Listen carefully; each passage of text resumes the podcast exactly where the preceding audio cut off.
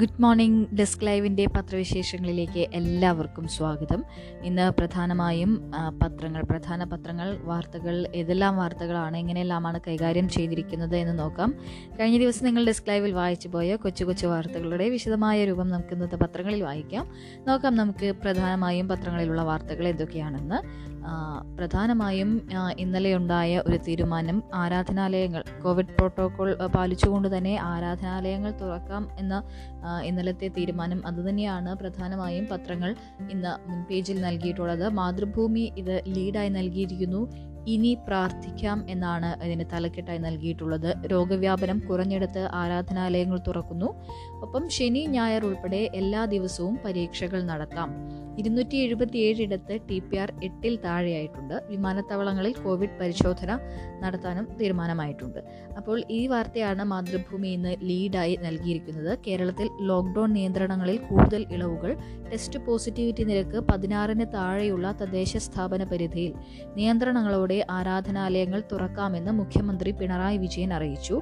ഒരേ സമയം പതിനഞ്ചിൽ കൂടാതെയുള്ളവർക്ക് പ്രവേശിക്കാം. വ്യാഴാഴ്ച മുതലാണ് കൂടുതൽ ഇളവുകൾ. കോവിഡ് മാനദണ്ഡങ്ങൾ പാലിച്ച് സംസ്ഥാനത്തെ പ്രധാന ടൂറിസം കേന്ദ്രങ്ങൾ തുറക്കാൻ അനുമതി നൽകും.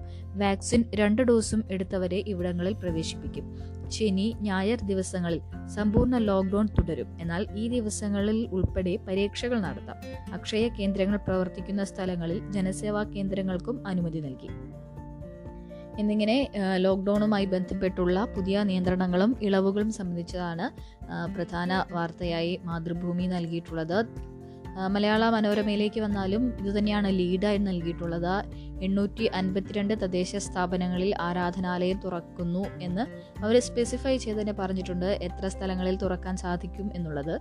ഇളവ് ടി പി ആർ പതിനാറിന് താഴെയുള്ള താഴെയുള്ള ഇടങ്ങളിലാണ് പതിനഞ്ച് പേരെ അനുവദിച്ചേക്കും. എ ബി കാറ്റഗറികളിലെ ഗവൺമെന്റ് ഓഫീസുകളിലും ബാങ്കുകളിലും അൻപത് ശതമാനം ഹാജർ. ഇളവുകൾ നാളെ മുതൽ ഒരാഴ്ച ശനി ഞായർ സമ്പൂർണ ലോക്ക്ഡൗൺ അത് നേരത്തെ ഉള്ളതുപോലെ തന്നെ സമ്പൂർണ ലോക്ക്ഡൗൺ തുടരും എന്നുള്ളതാണ്. മാധ്യമം ഇത് മുൻപേജിൽ നൽകിയിട്ടുണ്ട്. ആരാധനാലയങ്ങൾ തുറക്കാൻ അനുമതി എന്നുള്ള വാർത്ത മാധ്യമവും മുൻപേജിൽ നൽകിയിട്ടുണ്ട്. ഇനി മറ്റു വാർത്തകളിലേക്ക് പോയാൽ കഴിഞ്ഞ ദിവസങ്ങളിൽ ഒരുപാട് നമുക്ക് കേട്ടാൽ ദുഃഖകരമാകുന്ന ഒരുപാട് വാർത്തകൾ ഈ സ്ത്രീധന മരണവുമായി സ്ത്രീധന പീഡനങ്ങളുമായി ബന്ധപ്പെട്ടുണ്ടായിരുന്നു. രണ്ടു മൂന്ന് മരണങ്ങൾ വളരെ ഷോക്കാകുന്ന ഒരു ന്യൂസ് തന്നെയായിരുന്നു കേരളത്തെ സംബന്ധിച്ചിടത്തോളം. അത്തരത്തിലുള്ള വാർത്തകളോടെ ചൂട് പിടിച്ച് സ്ത്രീധന പീഡനം ശിക്ഷ ഉറപ്പാക്കും എന്ന് കഴിഞ്ഞ ദിവസം മുഖ്യമന്ത്രി വ്യക്തമാക്കിയിട്ടുണ്ട്. അതാണ് മാധ്യമം ലീഡായി നൽകിയിട്ടുള്ളത്. പരാതി നൽകാൻ സംവിധാനം ആർ നിശാന്തിനി നോഡൽ ഓഫീസർ. സ്ത്രീധനത്തിന്റെ പേരിൽ പീഡനവും ജീവഹാനിയും ഉണ്ടാകുന്ന നാടായി കേരളം മാറുന്നത് ഖേദകരമാണ് എന്നാണ് കഴിഞ്ഞ ദിവസം മുഖ്യമന്ത്രി പറഞ്ഞത്.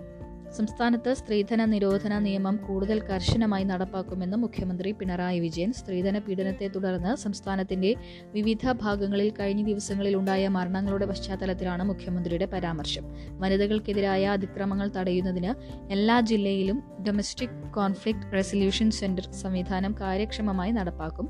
പരാതികളിൽ അടിയന്തര നടപടി സ്വീകരിക്കാൻ ഡി ജി പിക്ക് നിർദ്ദേശം നൽകിയിട്ടുണ്ട്. സ്ത്രീധന പീഡനത്തിന്റെ ഫലമായി പെൺകുട്ടികൾക്ക് ജീവൻ നഷ്ടപ്പെടുന്ന അവസ്ഥ നിസ്സാര കാര്യമല്ല എന്നിങ്ങനെ മുഖ്യമന്ത്രി പറഞ്ഞ കാര്യങ്ങളാണ് മാധ്യമം ലീഡായി നൽകിയിട്ടുള്ളത്. മാതൃഭൂമിയും ഇതേ കഴിഞ്ഞ ദിവസത്തെ വിസ്മയയുടെ മരണം. അതും അതും ഒപ്പം ഈയിടെ മരിച്ച പ്രിയങ്ക ഉത്ര എന്നിവരുടെ എല്ലാം ചിത്രം ചേർത്ത് വെച്ചുകൊണ്ട് മകളാണ് കൊല്ലരുത് എന്ന തലക്കെട്ടോടു കൂടി ഒരു വാർത്തയാണ് നൽകിയിട്ടുള്ളത്. സ്വന്തം പെൺമക്കളെയാണ് നമ്മൾ മുൻകൂട്ടി വില നിശ്ചയിച്ച് വിൽപ്പനയ്ക്ക് വെക്കുന്നത്. പങ്കാളിത്തം എന്ന വിശാലമായ ലക്ഷ്യത്തിൽ നിന്നാകുന്ന വരനും വധുവും വിൽപ്പന ചരക്കാകുമ്പോൾ സംഭവിക്കുന്നതാണ് സ്ത്രീധനവും തുടർന്നുണ്ടാകുന്ന സ്ത്രീധന മരണങ്ങളും. ഇനിയും ഇത് ആവർത്തിക്കാതിരിക്കാൻ സമൂഹം മാറണമെന്ന് പറയുന്നവർ ഓർക്കണം. നമ്മൾ നിർമ്മിക്കുന്നതാണ് സമൂഹം. അപ്പം മുഖ്യമന്ത്രിയുടെ കഴിഞ്ഞ ദിവസത്തെ കടുത്ത ശിക്ഷ ഉറപ്പാക്കും എന്നുള്ള വചവും വാചനവും കൊടുത്തിട്ടുണ്ട്. വിസ്മയുടെ ഭർത്താവ് കഴിഞ്ഞ ദിവസം അറസ്റ്റിലായിട്ടുണ്ട്. അയാളുടെ ഫോട്ടോയും ഇതിനൊപ്പം നൽകിയിരിക്കുന്നു. ഇതിനോടൊപ്പം തന്നെ മറ്റൊരു മരണവും കഴിഞ്ഞ ദിവസം ഉണ്ടായി ഭർത്തൃ വീട്ടിൽ യുവതി പൊള്ളലേറ്റു മരിച്ചു. ഭർത്താവിനെ കസ്റ്റഡിയിലെടുത്തു. അത് വിഴിഞ്ഞത്താണ് ആ സംഭവം. പ്രണയിച്ച് വിവാഹിതയായ യുവതി ഭർത്താവിന്റെ വീട്ടിൽ തീ കൊളുത്തി മരിച്ചു. വെങ്ങാനൂർ വെണ്ണിയൂർ ചിറത്തല വിളാകത്ത് അശോകന്റെയും മോളിയുടെയും ഏക മകളായ എ എം അർച്ചനയാണ് മരിച്ചത്. വിഴിഞ്ഞം ഉച്ചക്കടയ്ക്കടുത്ത് കുഴിവിളയിൽ ഭർത്താവിനൊപ്പം വാടകയ്ക്ക് താമസിച്ചിരുന്ന വീട്ടിൽ തിങ്കളാഴ്ച രാത്രി പതിനൊന്ന് മുപ്പത്തി അഞ്ചിനാണ് സംഭവം. ഈ വാർത്തയും ദേശ മാതൃഭൂമി ഇതിനോടൊപ്പം നൽകിയിരിക്കുന്നു. നേരത്തെ പറഞ്ഞതാണ് ഇനി പ്രാർത്ഥന പ്രാർത്ഥിക്കാം എന്നുള്ള വാർത്ത അത് മാതൃഭൂമിയിൽ ഇനി പ്രാർത്ഥിക്കാം എന്ന ക്യാപ്ഷനോടുകൂടിയാണ് നൽകിയിരിക്കുന്നത് പറഞ്ഞു. വിമാനത്താവളങ്ങളിൽ കോവിഡ് പരിശോധന വേണമെന്നുള്ള വാർത്തയും നമുക്ക് ഇതിനോടൊപ്പം നേരത്തെ വായിച്ചതാണ്. ജനകീയ പ്രതിരോധത്തിന് സമയമായി എന്ന് പ്രതിപക്ഷം എന്ന ഒരു വാർത്ത മാതൃഭൂമിയുടെ ഫ്രണ്ട് പേജിൽ ആദ്യ പേജിൽ കാണാം. കോൺഗ്രസും ഭാഗമാകുമെന്ന് പവാർ പറഞ്ഞിരുന്നു. പ്രതികരിക്കാതെ രാഹുൽ കഴിഞ്ഞ ദിവസം ശരത് പവാറിന്റെ നേതൃത്വത്തിൽ പ്രതിപക്ഷ ഐക്യത്തിനുള്ള ശ്രമം ഒരു യോഗം നടന്നിരുന്നു. കോൺഗ്രസ് പങ്കെടുക്കുമോ ഇല്ലയോ എന്നുള്ള ആശങ്ക ഇപ്പോഴും തുടരുകയാണ്. പ്രധാനമന്ത്രി നരേന്ദ്രമോദിക്കും കേന്ദ്ര സർക്കാരിനും നേതൃത്വം നൽകുന്ന ബി ജെ പിക്കുമെതിരെ ജനങ്ങളുടെ ശക്തമായ പ്രതിരോധം തീർക്കാൻ സമയമായെന്ന് എൻ സി പി നേതാവ് ശരത് പവാറിന്റെ വസതിയിൽ ചേർന്ന കോൺഗ്രസ് ഇതര പ്രതിപക്ഷ പാർട്ടികളുടെ യോഗം. ഇതിനായുള്ള പൊതുവേദി ദേശീയ തലത്തിൽ രൂപവൽക്കരിക്കുകയാണ് ഉദ്ദേശമെന്ന് രാഷ്ട്രമഞ്ച് സ്ഥാപകനും തൃണമൂൽ കോൺഗ്രസ് നേതാവുമായ യശ്വന്ത് സിൻഹയും ശരത് പവാറും യോഗത്തിൽ പറഞ്ഞു. കോൺഗ്രസിന്റെ അസാന്നിധ്യം ഇടതുകക്ഷികൾ ഉൾപ്പെടെ ചൂണ്ടിക്കാട്ടിയപ്പോൾ ഭാവിയിൽ കോൺഗ്രസും വേദിയുടെ ഭാഗമാകുമെന്ന് പവാർ അറിയിച്ചു. കോൺഗ്രസിനെ ഒഴിവാക്കിക്കൊണ്ടുള്ള സഖ്യമോ മുന്നണിയോ അല്ല ഇതെന്നും ഫോറം രൂപപ്പെടുത്തൽ മാത്രമാണെന്നും പവാർ പറഞ്ഞതാൽ ഇതേക്കുറിച്ച് പ്രതികരിക്കാൻ കോൺഗ്രസ് നേതാവ് രാഹുൽ ഗാന്ധി തയ്യാറായിട്ടില്ല എന്നത്. കോൺഗ്രസ് ഇല്ലാതെ ഒരു പ്രതിപക്ഷ വൈക്യം എത്രത്തോളം അതിനൊരു സാധ്യത ഉണ്ട് എന്നുള്ളത് ആശങ്കാജനകമായ ഒരു കാര്യമാണ് ഇത്തരം കാര്യങ്ങളിൽ കുറച്ചുകൂടെ ക്രിയാത്മകമായ നടപടികളിലേക്ക് ദേശീയ നേതാക്കളും ദേശീയ പാർട്ടികളും പോകും എന്ന് തന്നെയാണ് നമുക്ക് പ്രതീക്ഷിക്കാൻ കഴിയുന്നത്. മറ്റത് മറ്റൊന്ന് വിദ്യാർത്ഥികൾക്ക് വാക്സിൻ നൽകി കോളേജ് തുറക്കാനുള്ള സാധ്യത ഉണ്ട് എന്നുള്ളതാണ്. ദേശാഭിമാനിയിൽ ഫ്രണ്ട് പേജിൽ കാണാവുന്ന ഒരു വാർത്ത. വിദ്യാർത്ഥികൾക്ക് വാക്സിൻ നൽകി കോളേജുകൾ തുറക്കാൻ സാഹചര്യം ഒരുക്കുമെന്ന് മുഖ്യമന്ത്രി പതിനെട്ട് മുതൽ ഇരുപത്തിമൂന്ന് വയസ്സുള്ളവരെ പ്രത്യേക വിഭാഗമാക്കി വാക്സിൻ നൽകും. രണ്ടാം ഡോസും കൃത്യസമയത്ത് നൽകി കോളേജുകൾ തുറക്കും. മെഡിക്കൽ വിദ്യാർത്ഥികൾക്ക് ജൂലൈ ഒന്നിന് ക്ലാസ് ആരംഭിക്കും. എല്ലാ മെഡിക്കൽ വിദ്യാർത്ഥികളും വിദ്യാർത്ഥികൾക്കും വാക്സിൻ നൽകിയിട്ടുണ്ട്. സ്കൂൾ അധ്യാപകരുടെ വാക്സിനേഷന് മുൻഗണന നൽകും. കുട്ടികളുടെ വാക്സിൻ ലഭ്യമാകുന്ന മുറയ്ക്ക് കാലതാമസമില്ലാതെ വിതരണം ചെയ്യുമെന്ന് മുഖ്യമന്ത്രി പിണറായി വിജയൻ പറഞ്ഞു. ഇളവുകളും നിയന്ത്രണങ്ങൾ തിങ്കൾ മുതൽ വെള്ളി വരെ ബാങ്കുകൾക്ക് തുറക്കാം. ചൊവ്വയും വ്യാഴവും പൊതുജനങ്ങൾക്ക് പ്രവേശനമില്ല. എം എ ബി വിഭാഗങ്ങളിൽ ആരാധനാലയങ്ങളിൽ പ്രവേശനാനുമതി ഒരു സമയം പതിനഞ്ച് പേരിൽ കൂടാൻ പാടില്ല. എ ബി വിഭാഗങ്ങളിൽ എ ബി വിഭാഗം എന്ന് പറയുന്നത് നാല് വിഭാഗമായി തിരിച്ചിരുന്നു. A B C D. അതിൽ എയും ബിയും അതായത് താരതമ്യേന ടി പി ആർ കുറഞ്ഞ രണ്ട് വിഭാഗങ്ങളാണ് എ ബി എ ബി വിഭാഗങ്ങളിൽ സർക്കാർ സ്ഥാപനങ്ങളിലും ബാങ്കുകളിലും അൻപത് ശതമാനം വരെ ജീവനക്കാരാകാം. സി വിഭാഗത്തിൽ സർക്കാർ സ്ഥാപനങ്ങളിൽ ഇരുപത്തിയഞ്ച് ശതമാനം വരെ ജീവനക്കാരാകാം. തമിഴ്നാട്ട് തമിഴ്നാട് അതിർത്തിക്കടുത്തുള്ള മദ്യഷാപ്പുകൾ അടച്ചിടും.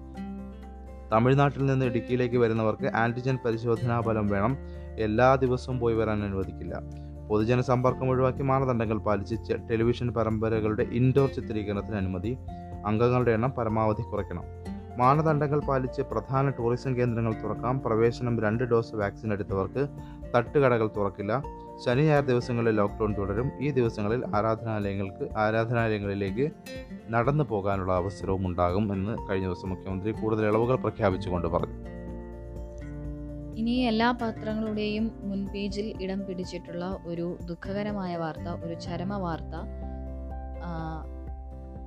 പാറശാല പൊന്നമ്മാളുടെ ആ, മരണ വാർത്തയാണ് അത് മനോരമ വിട പാട്ടിൽ ചരിത്രം കുറിച്ച പാറശാല പൊന്നമ്മാൾക്ക് എന്ന തലക്കെട്ടോടുകൂടി നൽകിയിരിക്കുന്നു. സ്വാതി തിരുനാൾ സംഗീത അക്കാദമിയിലെ ആദ്യ വിദ്യാർത്ഥിനിയും ആദ്യ അധ്യാപികയും സംഗീത കോളേജിലെ ആദ്യ വനിതാ പ്രിൻസിപ്പൽ നവരാത്രി മണ്ഡപത്തിലെ ആദ്യ ഗായിക. ഇത്രയും വിശേഷണങ്ങളാണ് ഇവർക്ക് ഇവർക്കായി മനോരമ നൽകിയിട്ടുള്ളത്. കർണാടക സംഗീതത്തിൽ കേരള പട്ടമ്മാൾ എന്നറിയപ്പെട്ടിരുന്ന പാറശാല ബി പൊന്നമ്മാൾ ഇനി സംഗീത സാന്ദ്രമായ ഓർമ്മ. ഇന്നലെ ഉച്ചയ്ക്ക് ഒന്നിന് വലിയശാല വ്യാസാഗ്രഹാരത്തിലായിരുന്നു അന്ത്യം. സംസ്കാരം ഇന്ന് രാവിലെ പത്തിന് വലിയശാല ബ്രാഹ്മണ സമൂഹം ശ്മശാനത്തിൽ. ഈ വാർത്ത നമുക്ക് എല്ലാ പത്രങ്ങളുടെയും മുൻ പേജിൽ കാണാം. മറ്റൊരു പ്രധാന വാർത്തയുള്ളത് ലക്ഷദ്വീപ്. സ്കൂളുകളിൽ മാംസാഹാരം ഒഴിവാക്കിയതിന് ഹൈക്കോടതി സ്റ്റേ. ലക്ഷദ്വീപിൽ സ്കൂൾ വിദ്യാർത്ഥികളുടെ ഉച്ചഭക്ഷണ പദ്ധതിയിൽ നിന്ന് മാംസാഹാരം ഒഴിവാക്കാനുള്ള തീരുമാനവും ഡയറി ഫാമുകൾ അടച്ചുപൂട്ടാനുള്ള ഉത്തരവും ഹൈക്കോടതി സ്റ്റേ ചെയ്തു. ലക്ഷദ്വീപിന്റെ സാമൂഹിക സാമ്പത്തിക സാംസ്കാരിക അന്തരീക്ഷത്തെ താറുമാറാക്കുന്ന നടപടികളാണ് ഇവയെന്ന് ചൂണ്ടിക്കാട്ടി കവരത്തി നിവാസിയും ഹൈക്കോടതി അഭിഭാഷകനുമായ ആർ. അജ്മൽ അഹമ്മദ് നൽകിയ ഹർജിയിലാണ് chief justice S. Manikumar justice Shaji P. Chaly എന്നിവരുൾപ്പെട്ട division ബെഞ്ചിന്റെ നടപടി ഹർജി മുപ്പതിലേക്ക് മാറ്റി. ഈ ഒരു വാർത്തയും നമുക്ക് മനോരമയുടെ മുൻപേജിൽ കാണാം. ആ, മാ- മാധ്യമത്തിലേക്ക് വന്നാൽ ഇത് തന്നെയാണ്. മാധ്യമത്തിൽ ഈ വാർത്തയ്ക്കൊപ്പം തന്നെ ഈ സ്വർണക്കടത്ത് അപകടവുമായി ബന്ധപ്പെട്ട ഒരു വാർത്തയും മുൻപേജിൽ തന്നെയുണ്ട്. കഴിഞ്ഞ ദിവസം കഴിഞ്ഞ ദിവസം ഉണ്ടായ രാമനാട്ടുകര അപകടം. സ്വർണക്കടത്തിനിടെ അപകടം എട്ട് പേർ അറസ്റ്റിൽ. രാമനാട്ടുകര അപകടത്തിൽ മരിച്ചവരുടെ കൂടെയുണ്ടായിരുന്നവരാണ് അറസ്റ്റിലായത്. രാമനാട്ടുകരയിൽ സ്വർണക്കടത്തുമായി ബന്ധമുള്ളവരെന്ന് സംശയിക്കുന്ന അഞ്ചു പേർ മരിച്ച വാഹനാപകടത്തെ തുടർന്ന് നടത്തിയ അന്വേഷണത്തിൽ എട്ട് പേർ അറസ്റ്റിൽ. കഴിഞ്ഞ ദിവസം കസ്റ്റഡിയിലെടുത്ത ഇവരുടെ അറസ്റ്റ് രേഖപ്പെടുത്തി നിലമ്പൂർ കോടതി റിമാൻഡ് ചെയ്തു. സ്വർണക്കടത്തുമായി ബന്ധമുള്ളവരെന്ന് സംശയിക്കുന്ന പാലക്കാട് സ്വദേശി എന്നിങ്ങനെ പാലക്കാട് നെല്ലായി നാരായണമംഗലത്ത് ചരൽ ഫൈസൽ തുടങ്ങി അറസ്റ്റിലായ എട്ട് പേരുടെയും പേര് വിവരങ്ങൾ അടക്കമുള്ള വിശദമായ വാർത്ത മാധ്യമത്തിന്റെ മുൻപേജിൽ വായിക്കാം. ഈ പാറശാല പൊന്നമ്മാളിനെ കുറിച്ചുള്ള വിശദമായ റിപ്പോർട്ടുകൾ എല്ലാ പത്രങ്ങളിലുമുണ്ട് എല്ലാ പത്രങ്ങളിലും വളരെ വിശദമായി ഒരു ഫുൾ പേജ് ആയിട്ട് തന്നെ പത്രങ്ങൾ കൈകാര്യം ചെയ്തിട്ടുണ്ട്. അത്രമാത്രം പ്രധാനപ്പെട്ട വ്യക്തിത്വത്തിനുടമയായ പാറശാല പൊന്നമ്മാളെ കുറിച്ചുള്ള അനുസ്മരണങ്ങൾ വളരെ പ്രാധാന്യത്തോടു കൂടി തന്നെ എല്ലാ പത്രവും നൽകിയിട്ടുണ്ട്. ഉൾപേജുകളിലേക്ക് പോയി കഴിഞ്ഞാൽ മാതൃഭൂമിയുടെ ഉൾപേജിൽ ഇന്ധന നികുതിയുമായി ബന്ധപ്പെട്ട് മന്ത്രി ബാലഗോപാലിന്റെ ധനമന്ത്രി ബാലഗോപാലിന്റെ ഒരു പ്രതികരണമുണ്ട്. ജി എസ് ടിയിലേക്ക് മാറുന്നതിനോട് യോജിപ്പില്ല എന്നുള്ളതാണ്. പെട്രോളും ഡീസലും ജി എസ് ടിയിലേക്ക് മാറ്റുന്നതിനോട് യോജിപ്പില്ലെന്ന് ധനമന്ത്രി കെ എൻ ബാലഗോപാൽ ഇന്ധനത്തിനും മദ്യത്തിനും നികുതി ചുമത്താനുള്ള സംസ്ഥാനത്തിന്റെ അവകാശം കേന്ദ്രത്തിന് വിട്ടുകൊടുക്കുന്നതിനെ അംഗീകരിക്കില്ല. സംസ്ഥാനത്തിന്റെ നികുതിയല്ല കേന്ദ്രത്തിന്റെ നടപടികളാണ് പെട്രോളിനും ഡീസലിനും വില കൂടാൻ കാരണമെന്നും അദ്ദേഹം പറഞ്ഞു. പെട്രോളും ഡീസലും ജി എസ് ടി പരിധിയിലാക്കണമെന്ന ആവശ്യത്തിൽ ആറാഴ്ചയ്ക്കുള്ളിൽ തീരുമാനമെടുക്കണമെന്ന് കേരള ഹൈക്കോടതി കേന്ദ്ര സർക്കാരിനോട് നിർദ്ദേശിച്ചിരുന്നു. അതുവരെ സംസ്ഥാന സർക്കാരിന്റെ നികുതി പിരിവ് നിർത്തിവെക്കണമെന്ന നിവേദനം ചീഫ് സെക്രട്ടറി പരിഗണിക്കണമെന്നും ഹൈക്കോടതി നിർദ്ദേശിച്ചിട്ടുണ്ട്. ജി എസ് ടി വന്ന ശേഷം നികുതിയിൽ സംസ്ഥാനങ്ങളുടെ അവകാശം ചുരുങ്ങി. ജി എസ് ടിയെ കേന്ദ്രം രാഷ്ട്രീയമായി ഉപയോഗിക്കുകയാണ് എന്നൊക്കെയാണ് കഴിഞ്ഞ ദിവസം മന്ത്രി ബാലഗോപാൽ പറഞ്ഞത്. കേന്ദ്രം അമ്മാവനും സംസ്ഥാനം നഴ്സറി കുട്ടിയുമെന്ന ധാരണ വേണ്ട. എല്ലാവരും മുണ്ടുമുറുക്കേണ്ട സാഹചര്യമാണ് സംജാതമായിരിക്കുന്നത് കോവിഡോടുകൂടി എന്നുള്ളതാണ്. അതുമായി ബന്ധപ്പെട്ട വാർത്ത. മറ്റൊരു ദുഃഖകരമായി ഈ അടുത്ത ദിവസങ്ങളിലായി കേരളത്തിൽ ഈ ക്രൈം വാർത്തകൾ വല്ലാണ്ട് കൂടുന്നൊരു സാഹചര്യമുണ്ട്. കഴിഞ്ഞ ദിവസം നമ്മൾ ഇടുക്കിയിൽ കണ്ടതാണ്. അയൽവാസിയുമായുള്ള തർക്കത്തിനിടയിൽ യുവതി ഒരു യുവാവിന്റെ കൈപ്പത്തി വെട്ടിമാറ്റിയ സംഭവം. ഇപ്പോൾ അതുപോലത്തെ ഒരു സംഭവം അവിടെ വട്ടപ്പാറയിൽ ഉണ്ടായിരിക്കുന്നു. അസഭ്യം പറഞ്ഞത് ചോദ്യം ചെയ്ത യുവാവ് അയൽവാസിയായ വീട്ടമ്മയെ വെട്ടിക്കൊന്നിരിക്കുന്നു. മദ്യപിച്ചെത്തിയ യുവാവ് രാത്രി അയൽവാസിയായ വീട്ടമ്മയെ വെട്ടിക്കൊലപ്പെടുത്തി. തേക്കട വെട്ടുപാറ പള്ളിമുക്ക് കിണത്തൽ കടത്തരി കത്തുവീട്ടിൽ സരോജ് അറുപത്തിരണ്ട് വയസ്സിനെയാണ് കൊലപ്പെടുത്തിയത്.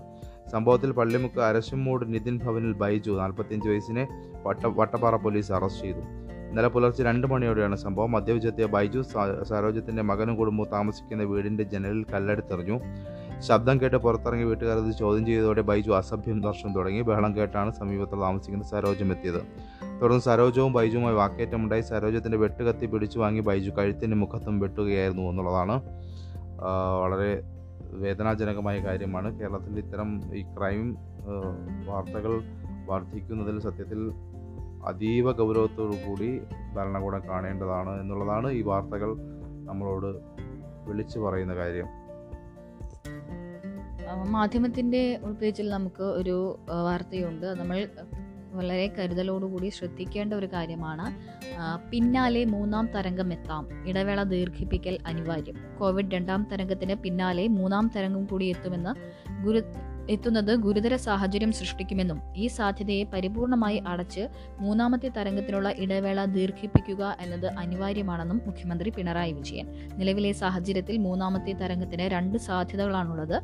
രണ്ടാം തരംഗത്തിൽ രോഗികളുടെ എണ്ണം കുറയുന്നതിന് മുൻപ് തന്നെ അടുത്ത തരംഗം ഉണ്ടായേക്കാമെന്നതാണ് ഒന്നാമത്തേത്. സാമൂഹിക ഇടപെടലുകൾ കൂടിയാൽ വീണ്ടും രോഗവ്യാപനം ഉയരുകയും അതുവഴി അടുത്ത തരംഗം ഉണ്ടാകുകയും ചെയ്യാം. നിലവിലെ രോഗവ്യാപനം പരമാവധി പിൻവാങ്ങി കുറച്ചു നാളുകൾക്ക് ശേഷം അടുത്ത തരംഗം ഉണ്ടാകാമെന്നതാണ് രണ്ടാമത്തെ സാധ്യത. ഇതിലേതെങ്കിലും ഒരു രീതിയിൽ മൂന്നാമത്തെ തരംഗം സംഭവിക്കാമെന്നാണ് വിദഗ്ധർ അഭിപ്രായപ്പെടുന്നത്. അതെപ്പോഴാണ് ഉണ്ടാകുക എന്നതിലും എത്ര തീവ്രമായിരിക്കുമെന്നതിലുമാണ് വ്യത്യസ്ത നിഗമനങ്ങളുള്ളത്. ഏതായാലും ആളുകൾ ഈ കോവിഡ് ഇളവുകളുണ്ട് ലോക്ക്ഡൗൺ ഇളവുകളുണ്ട് എന്ന് കരുതി അത് മാക്സിമം യൂസ് ചെയ്യാമെന്ന് കരുതി പുറത്തിറങ്ങരുത്. ആവശ്യത്തിന് മാത്രം പുറത്തിറങ്ങുക. നമ്മൾ ശ്രദ്ധിക്കാനുള്ള കാര്യങ്ങളെല്ലാം നമ്മൾ ശ്രദ്ധിക്കേണ്ടത് തന്നെയാണ്. ഒരു മൂന്നാം തരംഗം ഉണ്ട് എന്നുള്ള മുന്നറിയിപ്പ് നേരത്തെ തന്നെ വിദഗ്ധർ നൽകിയിട്ടുള്ളതാണ്. ലക്ഷദ്വീപുമായി ബന്ധപ്പെട്ട ഒരു റിപ്പോർട്ട്. ലക്ഷദ്വീപിൽ ഡയറി ഫാം പൂട്ടിയതിനും മാംസഭക്ഷണവും തടഞ്ഞതിനും സ്റ്റേ എന്നുള്ള വാർത്ത ഫ്രണ്ട് പേജിൽ തന്നെ കേരള കൗമുദി നേരത്തെ പറഞ്ഞ വാർത്ത നൽകിയിട്ടുണ്ട് എന്നുള്ളത് നമുക്ക് കാണാൻ കഴിയും. മാധ്യമത്തിന്റെ ഉൾപേജിലേക്ക് വന്നു കഴിഞ്ഞാൽ മാധ്യമത്തിന്റെ അയ്യൻകാളി പ്രതിമ ഓഫീസിലെ ശുചീകരണ സാമഗ്രികൾക്കിടയിൽ അയ്യോദുകളുടെ പ്രതിമ ഓഫീസിലെ ശുചീകരണ സാമഗ്രികൾക്കിടയിൽ വെച്ചത് വിവാദമായപ്പോൾ മാറ്റി എന്നുള്ളതാണ്. നഗരസഭയുടെ വിഴിഞ്ഞം സോണൽ ഓഫീസിലാണ് സംഭവം. പ്രതിമ അവകാശികൾക്ക് തിരിച്ചു നൽകുമെന്ന് അധികൃതർ. നഗരസഭ വിഴിഞ്ഞം സോണൽ ഓഫീസിൽ നവോത്ഥാന നായകൻ മഹാത്മാ അയ്യൻകാളിയുടെ പ്രതിമ അലക്ഷ്യമായി ഇൻവെർട്ടർ റൂമിൽ ശുചീകരണ സാമഗ്രി സാമഗ്രികൾക്കിടയിൽ കണ്ടെത്തിയത് വിവാദമായി. തുടർന്ന് പ്രതിമ ഇവിടെ നിന്നെടുത്ത് നഗരസഭാ ഉദ്യോഗസ്ഥർ വൃത്തിയാക്കി മറ്റൊരു മുറിയിലേക്ക് മാറ്റി. നഗരസഭയുടെ വിഴിഞ്ഞം സോണൽ ഓഫീസിലാണ് സംഭവം. രണ്ടായിരത്തി പത്തിൽ വിഴിഞ്ഞം ഞാറവിളയിൽ നഗരസഭയുടെ ഭൂമിയിൽ അനധികൃതമായി സ്ഥാപിച്ച തടിയിലെ പ്രതിമ രണ്ടുപേരുടെ പരാതിയിലും സംഘർഷ സാധ്യതയും ഉണ്ടെന്ന മുന്നറിയിപ്പിനെ തുടർന്ന് പോലീസ് അവിടെ നിന്ന് മാറ്റുകയായിരുന്നു. ആദ്യം വിഴിഞ്ഞം പോലീസ് സ്റ്റേഷനിലും പിന്നീട് നഗരസഭയുടെ മേഖലാ ഓഫീസിലുമായി പ്രതിമ സൂക്ഷിക്കുകയുണ്ടായിരുന്നു. ഓഫീസിലെത്തുന്നവർക്ക് കാണാൻ കഴിയുന്ന രീതിയിൽ വൃത്തിയോടെയാണ് പ്രതിമ സൂക്ഷിച്ചിരുന്നത്. എന്നാൽ അടുത്തിടെ പ്രതിമ ഇവിടെ കാണാതായ ചിലരുടെ ശ്രദ്ധയിൽപ്പെട്ടു. തുടർന്ന് നടത്തിയ അന്വേഷണത്തിൽ ഇൻവേർട്ടറുകളും ശുചീകരണ തൊഴിലാളികളുടെ ഉപകരണങ്ങൾ സൂക്ഷിക്കുന്ന മുറിയുടെ മൂലയിൽ ചവറുകൾക്കിടയിൽ കണ്ടെത്തുകയായിരുന്നു എന്നുള്ളതാണ്. മറ്റൊന്ന് ഈ പറയുന്ന നേരത്തെ പറഞ്ഞ സംഗീതത്തിന് സബരിയായി സാധാരണ ജീവിതം നയിച്ച വ്യക്തിയായിരുന്നു പ്രസിദ്ധ സംഗീത പാറശാല പൊന്നമ്മാളെ കുറിച്ചുള്ള വിശദമായ റിപ്പോർട്ടുകൾ നമുക്ക് കാണാം. ദേശാഭിമാനി ഡോൾ പേജിൽ വളരെ ഞെട്ടിക്കുന്ന ഒരു വാർത്തയുണ്ട്. അത് ദേശീയ തലത്തിൽ നിന്നുള്ള വാർത്തയാണ്. യു പിയിൽ ഒന്നര വയസ്സുകാരിയെ ബലാത്സംഗം ചെയ്തു കൊന്നു. ഉത്തർപ്രദേശിൽ ഉറങ്ങിക്കിടന്ന ഒന്നര വയസ്സുകാരിയെ യുവാവ് തട്ടിക്കൊണ്ടുപോയി ബലാത്സംഗം ചെയ്തു കൊന്നു. ബഹ്റച്ചിലെ ഒരു ഗ്രാമത്തിൽ തിങ്കളാഴ്ച രാത്രിയോടെയാണ് സംഭവം. സമീപവാസിയായ മുപ്പതുകാരൻ ആളൊഴിഞ്ഞ പ്രദേശത്ത് കൊണ്ടുപോയി പെൺകുട്ടിയെ ബലാത്സംഗം ചെയ്ത ശേഷം ഉപേക്ഷിക്കുകയായിരുന്നു. ചൊവ്വാഴ്ച രാവിലെ രക്തം വാർന്ന നിലയിൽ കുഞ്ഞിനെ നാട്ടുകാർ കണ്ടെത്തിയെങ്കിലും ജീവൻ രക്ഷിക്കാനായില്ല. കോടതിയിൽ ഹാജരാക്കാൻ കൊണ്ടുപോകുന്നതിനിടെ രക്ഷപ്പെടാൻ ശ്രമിച്ച പ്രതിയെ പോലീസ് കാലിൽ വെടിവെച്ച് വീഴ്ത്തി. ഇയാൾ റിമാൻഡിലാണ്. എന്തെല്ലാം വാർത്തകളാണ് വായിക്കേണ്ടി വരുന്നത്? ഇത്തരത്തിലുള്ള വാർത്തകൾ വായിക്കേണ്ടി വരുന്നു എന്നുള്ളത് തന്നെ വളരെ ഖേദകരമാണ്. ഇനി മറ്റൊന്നുള്ളത് കേന്ദ്രം അമ്മാവൻ കളി നിർത്തണം എന്ന ധനമന്ത്രിയുടെ വാർത്തയും ദേശാഭിമാനി വളരെ ഇമ്പോർട്ടന്റോട് ഇമ്പോർട്ടൻസ് ആയിട്ട് തന്നെ നൽകിയിട്ടുണ്ട്. ഇനി നമുക്ക് എഡിറ്റോറിയൽ പേജുകളിലേക്ക് പോകാൻ തോന്നുന്നു. നിലപാട് പേജുകളിൽ നേരത്തെ പറഞ്ഞതുപോലെ പൊന്നമ്മാളുടെ പൊന്നമ്മാളുമായി ബന്ധപ്പെട്ട ലേഖനങ്ങളും റിപ്പോർട്ടുകളും ഒരു ഭാഗത്ത് പല പത്രങ്ങളും നൽകിയിട്ടുണ്ടായിരുന്നു. ഡോക്ടർ കെ ഓമനക്കുട്ടിയുടെ ഒരു ഓർമ്മ ഓർമ്മക്കുറിപ്പ് നമുക്ക് മനോരമയുടെ നിലപാട് പേജിൽ കാണാം. മറ്റൊന്ന് ഈ മരണങ്ങൾ ഓർമ്മിപ്പിക്കുന്നതെന്നാണ് നിലപാടായിട്ട് മനോരമ നൽകിയിട്ടുള്ളത്. സ്ത്രീ ശാക്തീകരണത്തിന്റെ യുഗമാണിതെന്ന് നാം പറഞ്ഞുകൊണ്ടേയിരിക്കുന്നു. സ്ത്രീ ഇന്നും കൈവരിക്കാത്ത നേട്ടങ്ങളോ എത്തിച്ചേരാത്ത ഉയരങ്ങളോ ഇല്ലെന്നുള്ളത് വാസ്തവമാണ്. പക്ഷേ വിവാഹവേളയിലെ സ്ത്രീയുടെ മൂല്യം അവൾ കൊണ്ടുചെല്ലുന്ന പണത്തെയും ആഭരണത്തെയും ഒക്കെ അടിസ്ഥാനമാക്കി നിശ്ചയിക്കുന്ന ഏറെ പേർ ഇന്നും നമുക്കിടയിലുണ്ട് എന്നത് ലജ്ജാകരമാണ്. നിശ്ചയിക്കുന്ന ആ വില കിട്ടിയില്ലെങ്കിൽ അവളുടെ ജീവിതം തന്നെ അപകടത്തിലാക്കുന്ന ഇപ്പോഴത്തെ മലിന സാഹചര്യത്തിൽ നമ്മുടെ പെൺമയുടെ ജീവസുരക്ഷയും അന്തസ്സും എങ്ങനെയാണ് ഉറപ്പാക്കാനാകുന്നത് എന്നുള്ളത് ഈ സമീപകാല ദിവസങ്ങളിൽ വന്ന ഈ ഭർത്തൃ വീട്ടിൽ യുവതികൾ ആത്മഹത്യ ചെയ്യുന്നതും മരിക്കുന്നതുമായി ബന്ധപ്പെട്ട വാർത്തകളുടെ അടിസ്ഥാനത്തിലാണ് മനോരമ അതുമായി ബന്ധപ്പെട്ടുള്ള നിലപാട് രൂപീകരിച്ചിരിക്കുന്നത്. എന്ന് നമുക്ക് കാണാൻ കഴിയും. മാതൃഭൂമിയിൽ വന്നു കഴിഞ്ഞാൽ സ്ത്രീധന പിശാചിനെ ഉച്ചാടനം ചെയ്യണം ഉച്ചാടനം ചെയ്യണം എന്നുള്ളതാണ് സമാനമായ നിലപാട് തന്നെയാണ്. വിവാഹം രണ്ടുപേർ തമ്മിൽ ജീവിതം തുല്യമായി പങ്കിടുന്നതാണ്. നരകമായ ജീവിതത്തിൽ നിന്ന് പുറത്തു വരാനുള്ള ധൈര്യം പെൺകുട്ടിക്ക് സമൂഹവും മാതാപിതാക്കളും നൽക നൽകാത്ത വികലമായ അവസ്ഥ എന്തായാലും മാറണം എന്നുള്ളതാണ് അതുമായി ബന്ധപ്പെട്ട് നൽകുന്നത്. തുറന്നാൽ മാത്രം മതിയാവില്ല താങ്ങ് വേണമെന്ന് അഴലിന്റെ ആഴങ്ങളിൽ എന്നുള്ള ലേഖന പരമ്പര ഇന്നലെ നമ്മൾ സൂചിപ്പിച്ചതാണ്. മാതൃഭൂമിയിൽ ലേഖന പരമ്പര ആരംഭിച്ചിട്ടുണ്ട്. ഇന്നത്തെ രണ്ടാമത്തെ ലേഖനം എന്ന് നമുക്ക് വായിക്കാം. തുറന്നാൽ മാത്രം മതിയാവില്ല താങ്ങ് വേണം എന്നുള്ളതാണ്. ആദ്യ കോവിഡ് അടച്ചിടലിൽ നിന്ന് കയറുകയറും മുമ്പാണ് രണ്ടാമത് പോട്ടിലെത്തിയത് ആരാധനാലയങ്ങളോട് ചേർന്നുള്ള കച്ചവട സ്ഥാപനങ്ങളിലുള്ളവരും അനുബന്ധ ബിസിനസ് ചെയ്യുന്നവരുമെല്ലാം ഇതോടെ കര കരകാണാ കയത്തിലായി ഇളവുകൾ നൽകി തുറന്നതുകൊണ്ട് മാത്രം കാര്യമില്ല. സർക്കാർ കാര്യമായി സഹായിക്കണമെന്നാണ് എല്ലാ കച്ചവടക്കാരും ഇതുപോലെ ഇതുമായി ബന്ധപ്പെട്ട് സർക്കാരിനോട് ഒരുപോലെ ആവശ്യപ്പെടുന്ന കാര്യം മറ്റൊന്ന് കേന്ദ്ര സർക്കാർ മനുഷ്യത്വം കാണിക്കണമെന്ന് ദേശാഭിമാനി നിലപാട് വ്യക്തമാക്കുന്നു. എവിടെയും കാരുണ്യവും മനുഷ്യ സ്നേഹവും പ്രവഹിക്കേണ്ട ഒരു കാലം. എല്ലാവർക്കും പ്രതിരോധ കവചങ്ങൾ രക്ഷാമാർഗങ്ങൾ അനിവാര്യം. മഹാമാരിയും പ്രകൃതി ദുരന്തവും എല്ലാം വ്യാപിക്കുമ്പോൾ എല്ലാ മനുഷ്യർക്കും വേണ്ടത് കാരുണ്യത്തിന്റെയും ആർദ്രതയുടെയും കൈത്താങ്ങുകളാണ്. എന്നാൽ നമ്മുടെ കേന്ദ്ര ഗവൺമെന്റ് ഈ കോവിഡ് മഹാമാരി കാലത്തും മനുഷ്യസ്നേഹപരമായ നിലപാടെടുക്കാൻ പലപ്പോഴും വിമുഖത കാണിക്കുന്നു. എല്ലാവർക്കും ഭക്ഷണവും സൗജന്യ ചികിത്സയും എത്തിക്കുന്നതിൽ പാവപ്പെട്ടവർക്കും സാധാരണക്കാർക്കും നേരിട്ട് പണം നൽകുന്നതിൽ എല്ലാവർക്കും സൗജന്യ വാക്സിൻ ഉറപ്പാക്കുന്നതിൽ എന്നിവയിലൊക്കെ ഈ വൈമുഖ്യം രാജ്യം അനുഭവിച്ചറിയുന്നു. ഏറ്റവും ഒടുവിൽ സുപ്രീം കോടതി മുമ്പാകെയുള്ള ഒരു കേസിൽ സ്വീകരിച്ച നിലപാടും കേന്ദ്ര ഗവൺമെന്റിന്റെ മനുഷ്യത്വരഹിതമായ സമീപനം ആവർത്തിച്ച് വെളിപ്പെടുന്നുണ്ട്. കോവിഡ് മഹാമാരിയിൽ മരിച്ചവരുടെ കുടുംബങ്ങൾക്ക് നഷ്ടപരിഹാരമായി നാല് ലക്ഷം രൂപ വീതം കേന്ദ്ര ഗവൺമെന്റ് നൽകണമെന്നാവശ്യപ്പെട്ടുള്ള ഹർജിയാണ് സുപ്രീം കോടതിയുടെ പരിഗണനയിലുള്ളത്. അപ്പോൾ കുറച്ചുകൂടെ കേന്ദ്ര സർക്കാരിനെ കുറച്ചുകൂടെ മനുഷ്യത്വം കാണിക്കണമെന്ന് ഓർമ്മിപ്പിക്കുകയാണ് ദേശാഭിമാനി അതിലൂടെ. മറ്റൊരു കേരള കൗമുദിയിലേക്ക് വന്നാൽ നേരത്തെ പറഞ്ഞ വാർത്ത തന്നെയാണ് മരണക്കിണിയായ സ്ത്രീധന പീഡനങ്ങൾ എന്നുള്ള വാർത്ത തന്നെയാണ് നിലപാടായി നൽകിയിരിക്കുന്നത്. മാധ്യമത്തിന്റെ ഉൾപേജിൽ ഈ സ്ത്രീധന മരണവും അല്ലെങ്കിൽ ഗാർഹിക പീഡനവുമായി ബന്ധപ്പെട്ട് മരണങ്ങൾ ഉണ്ടാകുന്നതും അതുമായി ബന്ധപ്പെട്ട സമീപകാലത്ത് നടന്ന ദുരന്തങ്ങളൊക്കെ അനുസ്മരിപ്പിക്കുകയും ഓർമ്മിപ്പിക്കുകയും ജാഗ്രതാ മുന്നറിയിപ്പ് നൽകുകയും ചെയ്യുന്ന വളരെ വിശദമായ ഒരു റിപ്പോർട്ട്. കണ്ണീരുറങ്ങാതെ വീടകങ്ങൾ എന്നുള്ളതാണ് നിയമമുണ്ട് എന്നിട്ട് എന്താ കാര്യം? നിയമവശങ്ങളൊക്കെ പരി- പ്രതിപാദിക്കുന്ന വളരെ വിശദമായ ഒരു റിപ്പോർട്ട് മാധ്യ- മാധ്യമത്തിന്റെ ഉൾപേജിൽ കാണാം.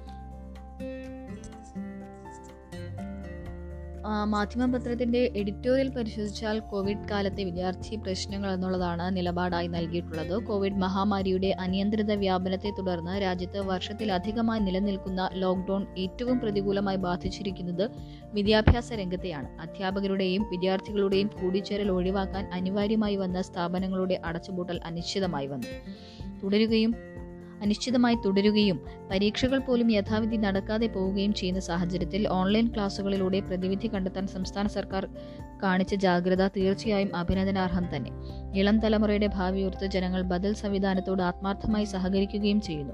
പക്ഷേ വിദ്യാലയങ്ങളിലും കലാലയങ്ങളിലും ഹാജരാവാനോ കൂട്ടു കൂട്ടുകാരുമായി സഹവസിക്കാനോ അധ്യാപകരുമായി സംവദിക്കാനോ ഉള്ള അവസരം തീർത്തും നിഷേധിക്കപ്പെട്ട സ്ഥിതിവിശേഷം നവതലമുറയെ എങ്ങനെ ബാധിക്കുന്നു എന്ന കാര്യം പഠനവിധേയമാക്കിയപ്പോൾ പുറത്തുവന്ന വസ്തുതകൾ എല്ലാവരെയും അസ്വസ്ഥരാക്കുന്നതും ആശങ്കകൾക്ക് ഇടം നൽകുന്നതുമാണ്. എന്നിങ്ങനെയാണ് മാധ്യമത്തിന്റെ എഡിറ്റോറിയൽ. ഇനി കഴിഞ്ഞ ദിവസം മരിച്ച പൂവച്ചൽ ഖാദറിനെ അനുസ്മരിച്ചുകൊണ്ടുള്ള ഒരു എം ജയചന്ദ്രന്റെ സംഗീത സംവിധായകൻ എം ജയചന്ദ്രന്റെ ഒരു ലേഖനമാണ് നിലപാട് വേദിയിൽ കാണാൻ കഴിയുന്നത്. ജീവിതത്താൽ സുഗന്ധം പരത്തിയ പാട്ടെഴുത്തുകാരൻ. വിനയാർദ്രമായ ആ മനസ്സു നിറയെ സ്നേഹവും കരുണയും കരുതലും ഉണ്ടായിരുന്നു. അത്രമേൽ സഹൃദനായ ഒരു മനുഷ്യനിൽ നിന്നല്ലാതെ ഇவ்விധം പ്രണയഗാംഭീര്യം തുളുമ്പുന്ന വരികൾ വഴി വഴിഞ്ഞൊഴുകില്ലല്ലോ. എന്നാണ് അദ്ദേഹം ചോദിക്കുന്നത്. അപ്പം തന്നെ സജി ശ്രീവത്സം എഴുതിയൊരു ആർട്ടിക്കിൾ കൂടി ഇതിനോടൊപ്പമുണ്ട്. ജീവൻ കിനിയുമ പാട്ടുകൾക്ക് പകരം നാം എന്ത് നൽകി എന്നൊരു ചോദ്യമാണ് ആ തലക്കെട്ടായി നൽകിയിട്ടുള്ളത്. അതായത് അദ്ദേഹത്തെക്കുറിച്ചുള്ള കാര്യങ്ങൾ മുഴുവനായി എഴുതിയിട്ടുണ്ട്. അദ്ദേഹം മലയാള സിനിമയ്ക്ക് നൽകിയ സംഭാവനകൾ എന്തെല്ലാമാണെന്ന് എണ്ണി പറഞ്ഞതിനോടൊപ്പം അവസാനമായി പറയുന്ന ഒരു പാരഗ്രാഫ് അവസാന പാരഗ്രാഫിൽ എഴുതിയിരിക്കുന്നത് ഇതാണ്. മുന്നൂറ്റി അൻപത് ചിത്രങ്ങളിലായി ആയിരത്തിലേറെ പാട്ടുകൾ എഴുതി പൂവച്ചൽ ഖാദർ. മലയാളിയുടെ പ്രണയത്തിലും സന്തോഷങ്ങൾക്കും വിരഹങ്ങൾക്കുമെല്ലാം ആ വരികൾ പശ്ചാത്തലമായി.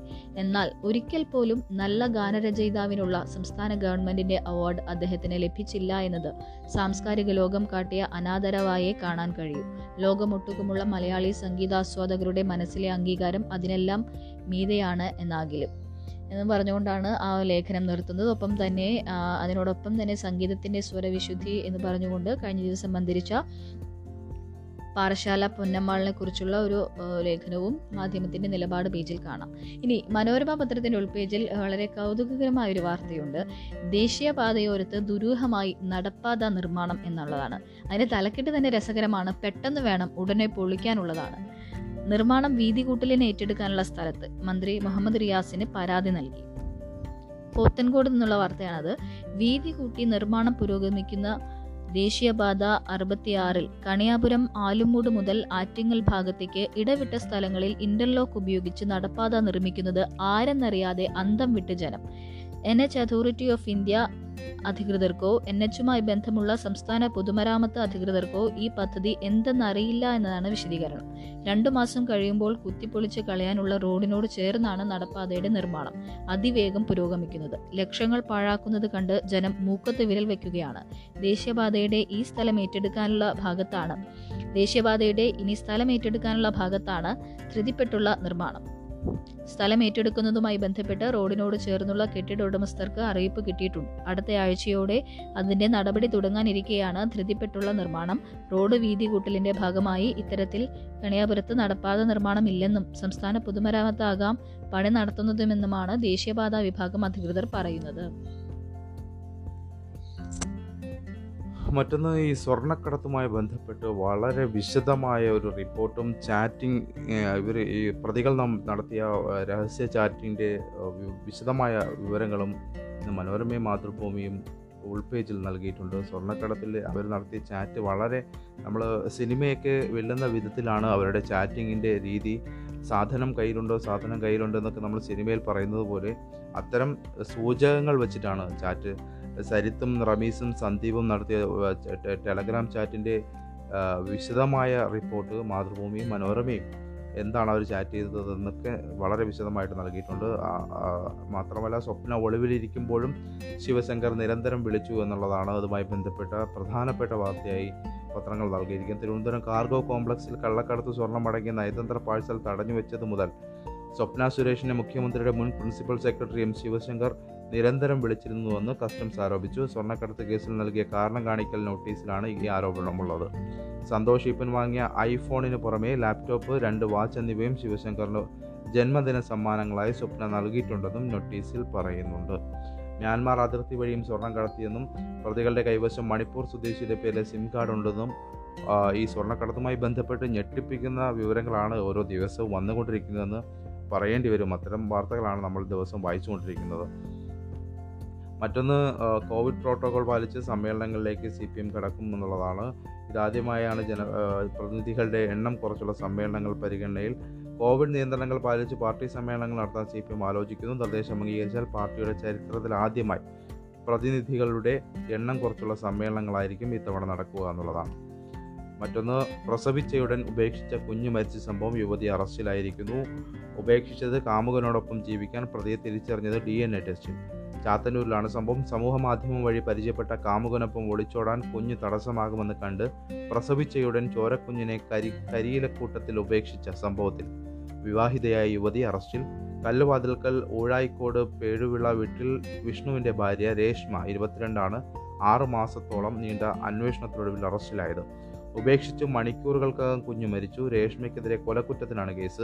ബാങ്ക് ജീവനക്കാരനെന്ന് പറയുന്ന കൊല്ലം സ്വദേശിയായ കാമുകനെ രേഷ്മ ഇതുവരെ നേരിൽ കണ്ടിട്ടില്ല. ഇയാൾക്ക് വേണ്ടി പോലീസ് തിരച്ചിൽ തുടങ്ങിയിരിക്കുന്നു എന്നുള്ളതാണ്. മാതൃഭൂമിയിൽ മറ്റൊന്നുള്ളത്. മുപ്പത്തിരണ്ട് ജീവൻ അപഹരിച്ച ആമയിറച്ചി ദുരന്തത്തിന് അറുപതാണ്ട് എന്നുള്ളൊരു വാർത്തയാണ്. ജോൺ ജെയിംസിന്റെ ഓർമ്മകൾ ഇന്നലെ നോണം എന്നുള്ള ഒരു വാർത്ത കാണാം. കോരിച്ചൊരിയുന്ന മഴയുള്ള ആയിരത്തി തൊള്ളായിരത്തി അറുപത്തി ഒന്ന് മെയ് ഇരുപത്തിയൊൻപത്. അളുങ്കാമയെ കിട്ടിയപ്പോൾ വിശപ്പടക്കാൻ ഒരു കോൾ കിട്ടിയ സന്തോഷമായിരുന്നു തീരത്തിന്. പക്ഷേ അതൊരു ദുരന്തത്തിന്റെ തുടക്കമാകുമെന്ന് ആരും കരുതിയില്ല. കടലാമ ഇറച്ചി കഴിച്ച് കൊല്ലം ശക്തികുളങ്ങരയിൽ മുപ്പത്തിരണ്ട് പേർ മരിച്ച സംഭവത്തിന് മെയ് ജൂൺ മാസമാകുമ്പോൾ അറുപതാണ്ട് തികയുകയാണ്. ആമയെ വെട്ടിനുറുക്കി എല്ലാവർക്കും പങ്കുവെച്ചു കൊടു പങ്കുവെച്ചു കൊടുത്ത മോൻ പോലീസ് എന്നറിയപ്പെടുന്ന ജോൺ ജെയിംസിന് ആ ദുരന്തം നേരിട്ടതിന്റെ ഓർമ്മകൾ ഇന്നലെ എന്നോണം മനസ്സിലുണ്ട്. അദ്ദേഹത്തിന്റെ ഗർഭിണിയായ ഭാര്യ സ്റ്റെല്ലയും സഹോദരി ബ്രിജിത്തയും ദുരന്തത്തിൽ മരിച്ചു. ജോണും അപ്പനും അമ്മയും ആശുപത്രിയിലെ ചികിത്സയെ തുടർന്നാണ് രക്ഷപ്പെട്ടത്. അദ്ദേഹത്തിന്റെ ഓർമ്മക്കുറിപ്പ് അതോടൊപ്പം നൽകിയിട്ടുണ്ട്. അതിൽ ഒരു വാർത്ത ഒരു കോളം വാർത്തയുള്ളത് സാൽമണല്ല ബാക്ടീരിയ ആയിരിക്കാം എന്നുള്ളതാണ്. ചില ആമകളിലെ സാൽമണല്ല ബാക്ടീരിയയാണ് വില്ലനാകുന്നത്. സാൽമണല്ലോസിസ് എന്നാണ് രോഗം അറിയപ്പെടുന്നത്. അന്ന് ഇതിന്റെ ഗവേഷണവും പഠനങ്ങളും കാര്യക്ഷമമായി നടന്നു കാണില്ല. ഇന്ന് ഇത്തരം ഒരു ബാക്ടീരിയയും അതുണ്ടാക്കുന്ന ഭക്ഷ്യവിഷത്തെയും കുറിച്ച് അറിയാം. സംഭവം കേട്ടിട്ട് സാൽമണല്ല ആയിരിക്കാനാണ് സാധ്യതയെന്ന് തോന്നുന്നു. ആൽഗകളെ ഭക്ഷിക്കുന്ന ചില ആമകളും ഇതുപോലുള്ള വിഷബാധയ്ക്ക് സാധ്യതയുള്ളതാണ്. അത് ഒരു Jafar Palot senior zoological assistant zoological survey of India അവരുടെ ഒരു കുറിപ്പാണ് ഇതിനോടൊപ്പം നൽകിയിട്ടുള്ളത്. അന്താരാഷ്ട്ര പേജിലേക്ക് കേരള കൗമുദിയിൽ കുറച്ച് വാർത്തകൾ കാണാം. അതായത് വാക്സിൻ സ്വീകരിക്കാത്തവരെ ജയിലിലടയ്ക്കുമെന്ന് ഫിലിപ്പീൻസിന്റെ പ്രസിഡന്റ് റോഡ്രിഗോ ഡ്യൂട്ടിയായിട്ട് പറഞ്ഞ ഒരു വാർത്ത.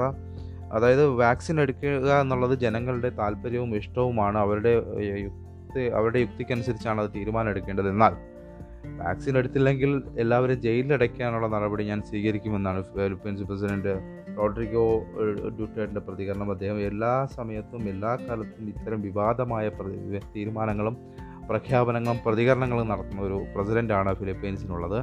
വാക്സിൻ എടുക്കാത്ത താല്പര്യമില്ലാതെ ഫിലിപ്പീൻസ് വിട്ട് പോകണമെന്നും അദ്ദേഹം അതുമായി ബന്ധപ്പെട്ട് നൽകുന്നുണ്ട്. മറ്റൊന്ന് ഫൈസർ വാക്സിൻ ഇന്ത്യയിൽ ഉടൻ എത്താനുള്ള ചാൻസ് ഉണ്ട് സാധ്യതയുണ്ട് എന്നുള്ളതാണ്. അതുമായി ബന്ധപ്പെട്ട് മനോഹർ കേരള കൗമുദിയിൽ നമുക്ക് കാണാൻ കഴിയുന്ന ഈ അന്താരാഷ്ട്ര പേജിൽ കാണാൻ കഴിയുന്ന മറ്റൊരു പ്രധാനപ്പെട്ട വാർത്ത. മാതൃഭൂമിയിലെ ഉൾപേജിലുള്ള ഒരു വാർത്ത യു എ പ്രവേശന വിലക്ക് അവസാനിച്ചു എന്നൊരു വാർത്ത. എന്നാൽ റാപ്പിഡ് ടെസ്റ്റ് ടിക്കറ്റ് ബുക്കിംഗ് അനിശ്ചിതത്വം തുടരുന്നു.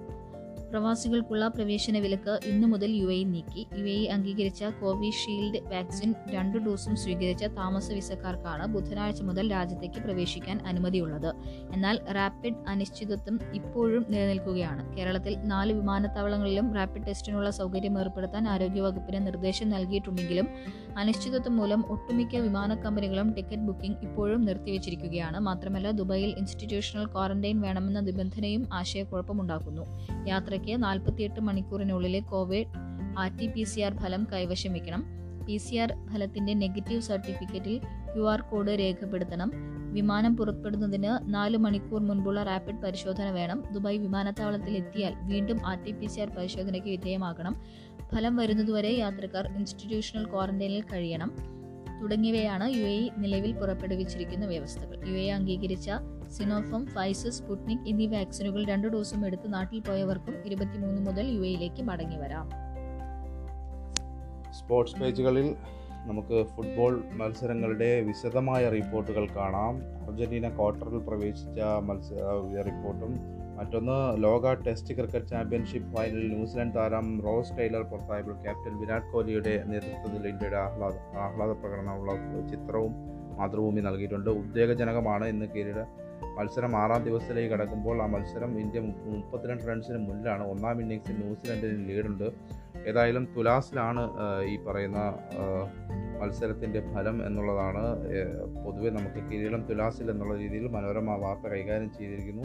തോൽവി ഒഴിവാക്കാൻ ഇന്ത്യ പൊരുതുന്നു. രണ്ടാം ഇന്നിങ്സിൽ ഇന്ത്യ രണ്ടിന് അറുപത്തിനാല് മുപ്പത്തിരണ്ട് റൺസ് മുന്നിൽ എന്നുള്ളതാണ്. ഏതായാലും അതുമായി ബന്ധപ്പെട്ട വിശദമായ റിപ്പോർട്ട്. ക്രൊയേഷ്യ ജയിച്ച് കടന്നു എന്നുള്ളതും അതുമായി ബന്ധപ്പെട്ട ഫുട്ബോളിന്റെ മത്സരങ്ങളും ക്രിക്കറ്റിന്റെ മത്സരങ്ങളും അതിന്റെ ഫലങ്ങളും എല്ലാം വളരെ വിശദമായിട്ട് നിങ്ങൾക്ക് എല്ലാ പത്രങ്ങളുടെയും സ്പോർട്സ് പേജുകളിൽ വായിക്കാൻ കഴിയും. ഏതായാലും ഇന്ന് നമ്മൾ കുറച്ചധികം സമയം എടുത്തുപോയി. ഇന്നത്തെ പത്രവിശേഷം നമുക്ക് ഇവിടെ അവസാനിപ്പിക്കാം. നിങ്ങൾ കേട്ടുകൊണ്ടിരിക്കുന്നത് ഡെസ്ക് ലൈവിന്റെ പോഡ്കാസ്റ്റ് ആണ്. ഡെസ്ക് ലൈവ് എന്ന് പറഞ്ഞാൽ കേരളത്തിലെ ആദ്യത്തെ ഷോർട്ട് ന്യൂസ് ആപ്പാണ് വളരെ ചുരുക്കിയ ചുരുങ്ങിയ വാക്കുകളിൽ എളുപ്പത്തിലും വേഗത്തിലും വാർത്തകൾ അറിയാൻ കഴിയുന്ന കേരളത്തിലെ ആദ്യത്തെ ഷോർട്ട് ന്യൂസ് ആപ്പാണ് desk live I O S Android വേർഷനുകളിൽ ലഭ്യമാണ്. ഇതുവരെ ഡൗൺലോഡ് ചെയ്ത് ഉപയോഗിച്ചിട്ടില്ലാത്തവർ എന്തായാലും ഉപയോഗിക്കുക. നിങ്ങൾക്ക് എന്തായാലും ഇഷ്ടമാകും. ഉപയോഗിക്കാൻ മറ്റുള്ളവരെ പ്രേരിപ്പിക്കുകയും കൂടെ ചെയ്യുക. ഇത് ഇതോടുകൂടി നമ്മുടെ ഇന്നത്തെ പത്രവിശേഷം ഇവിടെ അവസാനിപ്പിക്കുന്നു. എല്ലാവർക്കും നല്ലൊരു ശുഭദിനം ആശംസിച്ചുകൊണ്ട് നിർത്തുന്നു. നന്ദി നമസ്കാരം.